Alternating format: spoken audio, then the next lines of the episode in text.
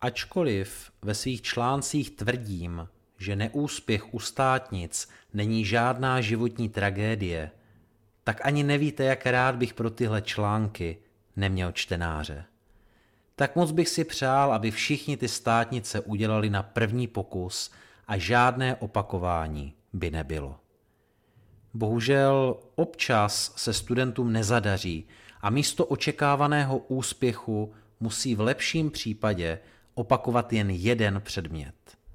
Ani tak byste ale neměli zbytečně zoufat a utápět se v negativních myšlenkách. Právě o tomhle bych chtěl přesvědčit i mého čtenáře, který mi napsal svůj příběh. Krásný dobrý den, milí posluchači. Vítám vás u mého podcastu o studiu, ve kterém bych se s vámi chtěl podělit o své zkušenosti se studiem a vlastně se vším, co s touto životní etapou souvisí. Jmenuji se Pavel Semerát, jsem vysokoškolský učitel a bloger a pomáhám studentům překonávat překážky během studia. Předtím, než začneme, rád bych vás pozval na moje školení Jak obhájit diplomku, na kterém vám předám své zkušenosti s obhajobami závěrečných prací. Poradím vám, co a jak prezentovat, čemu se takticky vyhnout a jak reagovat na kritiku z posudků a od členů zkušební komise. Odkaz na školení najdete v popisku nebo se rovnou podívejte na můj blog taťulda.cz. Těším se na vás. No a my se pojďme podívat na ten příběh. Jsem v závěrečném třetím ročníku bakalářského studia. Před měsícem jsem absolvoval státní zkoušky a obhajobu bakalářské práce. Z obhajoby bakalářské práce jsem dostal Ačko, z prvního předmětu jsem dostal také za A, ale z druhého předmětu jsem si vytáhl velmi nepříjemné otázky.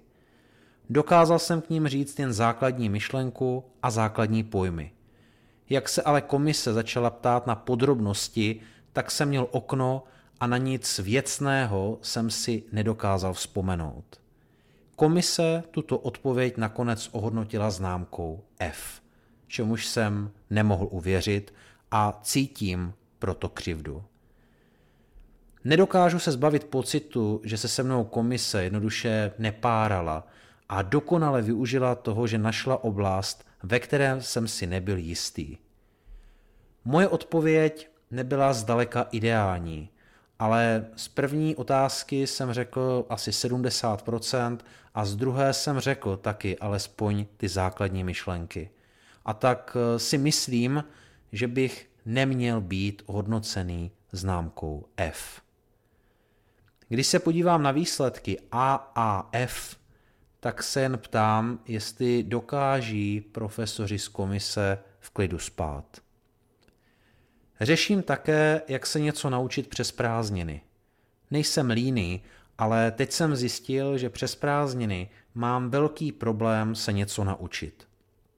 V hlavě mám jednoduše prázdninový mód a i když procházím státnicové otázky, tak na konci dne zjistím, že jsem se skoro nic nenaučil. Nejhorší je, když eh, procházím věci, které jsem na státnicích nevěděl.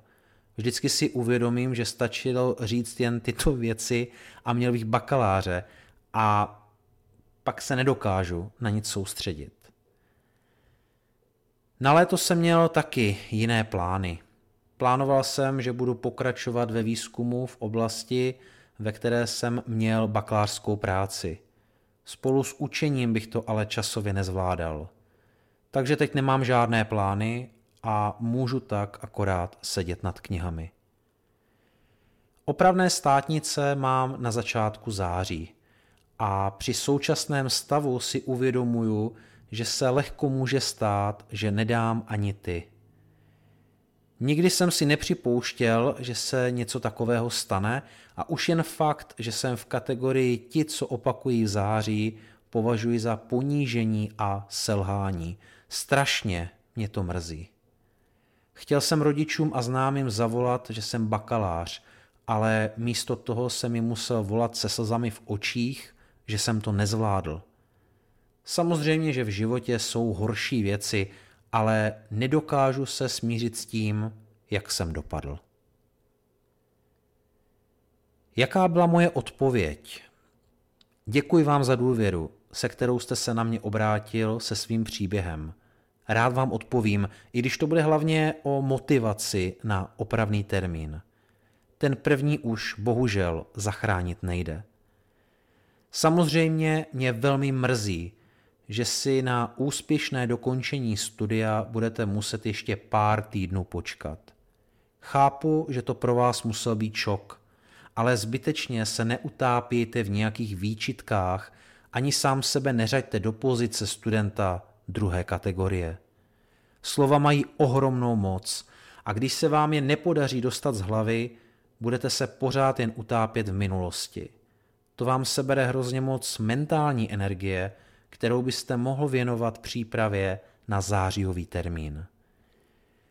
Pokuste se přijmout skutečnost, že se jedná jen o poločas vašeho úspěšného tažení. Není totiž důvod, abyste se podceňoval, vy ten opravný termín prostě zvládnete. I když vím, že vám následující věta moc nepomůže, přesto ji řeknu.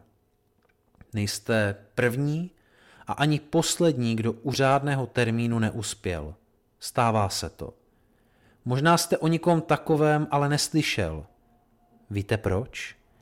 Protože se ani vás nikdo nikdy nezeptá, na kolikátý pokus jste ty státnice udělal. Ne, na tohle se nikdo neptá. Každého v praxi zajímá jen to, jestli danou věc umíte a za kolik ji pro něj uděláte. Chcete důkaz? Sám jsem dvakrát neúspěšně ukončil bakalářské studium. Dvakrát jsem si myslel, že to bude konec světa. A dnes? Kdybych to o sobě několikrát veřejně neřekl a nenapsal na blogu, nikdo by se mě na to nezeptal. Upřímně, tyhle neúspěchy jsou věci, které trápí vás, vaše blízké, ale jinak nikoho. Je to hnusné, že to tak říkám, ale je to tak. Na druhou stranu, to uvědomění vás může uklidnit a může vám pomoci se lépe koncentrovat na opravný termín. Vážně o nic nejde. Chápu vaše zklamání. To vám to sakra nemohli dát, když jste měl AAF. To nemohli přimouřit oko, to nemohli projevit trochu dobré vůle, na tyhle otázky je ale jen jedna odpověď. Ne, nemohli. Nebylo by to fér vůči ostatním studentům, kteří prokázali z tohoto předmětu lepší znalosti než vy a přitom sami dostali E s odřenýma ušima. Zkoušející u státnic se většinou snaží pomoci. I když jsem u vašich státnic nebyl, a nepřísluší mi hodnotit jejich průběh, tak eh, znám své kolegy, se kterými jsem měl to potěšení zasedat v komisi. Každý se snaží studentům pomoci dosáhnout úspěchu. Věřte mi, že když si vnitřně nejsou jisti, že té látce student rozumí, snaží se ho navést dalšími podotázkami – pokud má ale student okno, tak s tím nic neudělají. Každopádně, a to bych tady chtěl zdůraznit, oni tím Fkem o vás neříkají nic špatného. Neznamená to, že byste na dokončení studia neměl. Neříkají tím o vás, že jste hloupý člověk. Pouze subjektivně ohodnotili vaše vystoupení a ukázali vám, kde máte ještě mezery. Nic víc zatím nehledejte, vážně to nejsou žádné konspirační teorie. Pojďme se podívat do budoucna. Tak už se přestaňme babrat v minulosti a pojďme se podívat na ten zářijový termín. Peter Urbanec, můj oblíbený motivační řečník, v jednom videu řekl Víš, co je důležité? Že zatím můžeme udělat červenou čáru. Minulost nevrátíš, Můžeš ji lakovat, můžeš ji vylepšovat nebo se litovat. Už to nevrátíš. Ale jednu věc můžeš. Udělat zatím tu červenou čáru. S tím souvisí i otázka, jak se připravit a jak se učit. Chápu, že se ten neúspěch podepsal na vaši motivaci. Jasně, všichni vaši spolužáci si teď užívají léto a vy musíte koukat do knih. Zkomplikovalo vám to i vaše plány, ale vždy jde jen o dva nebo tři měsíce, tak nepřestávejte ve svém snažení. Rád bych vám tu doporučil mého dalšího oblíbeného autora.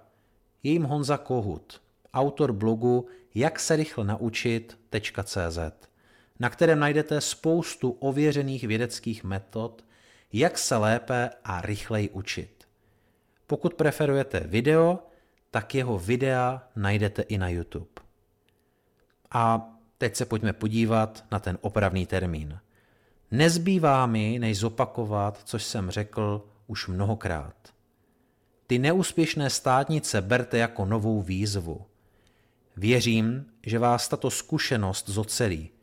Život není jen o výhrách, je i o neúspěších a o tom, jak se s těmito programy dokážeme vyrovnat. Jsem přesvědčen o jedné věci. Za pár let si na tuto zkušenost možná ani nevzpomenete – a pokud ano, nebude to pro vás už tak bolestivé. To slibuji. A proto vám z celého srdce přeji, abyste ty zářijové státnice úspěšně udělal. To je z dnešního dílu všechno. Jsem moc rád, že jste doposlouchali až do konce. Pokud se vám tento podcast líbil, nezapomeňte kliknout na odběr, aby vám nic dalšího neuniklo. No a já se na vás těším příště zase naslyšenou. Od mikrofonu se s vámi loučí, pevné zdraví a úspěšné studium přeje Pavel Semerát.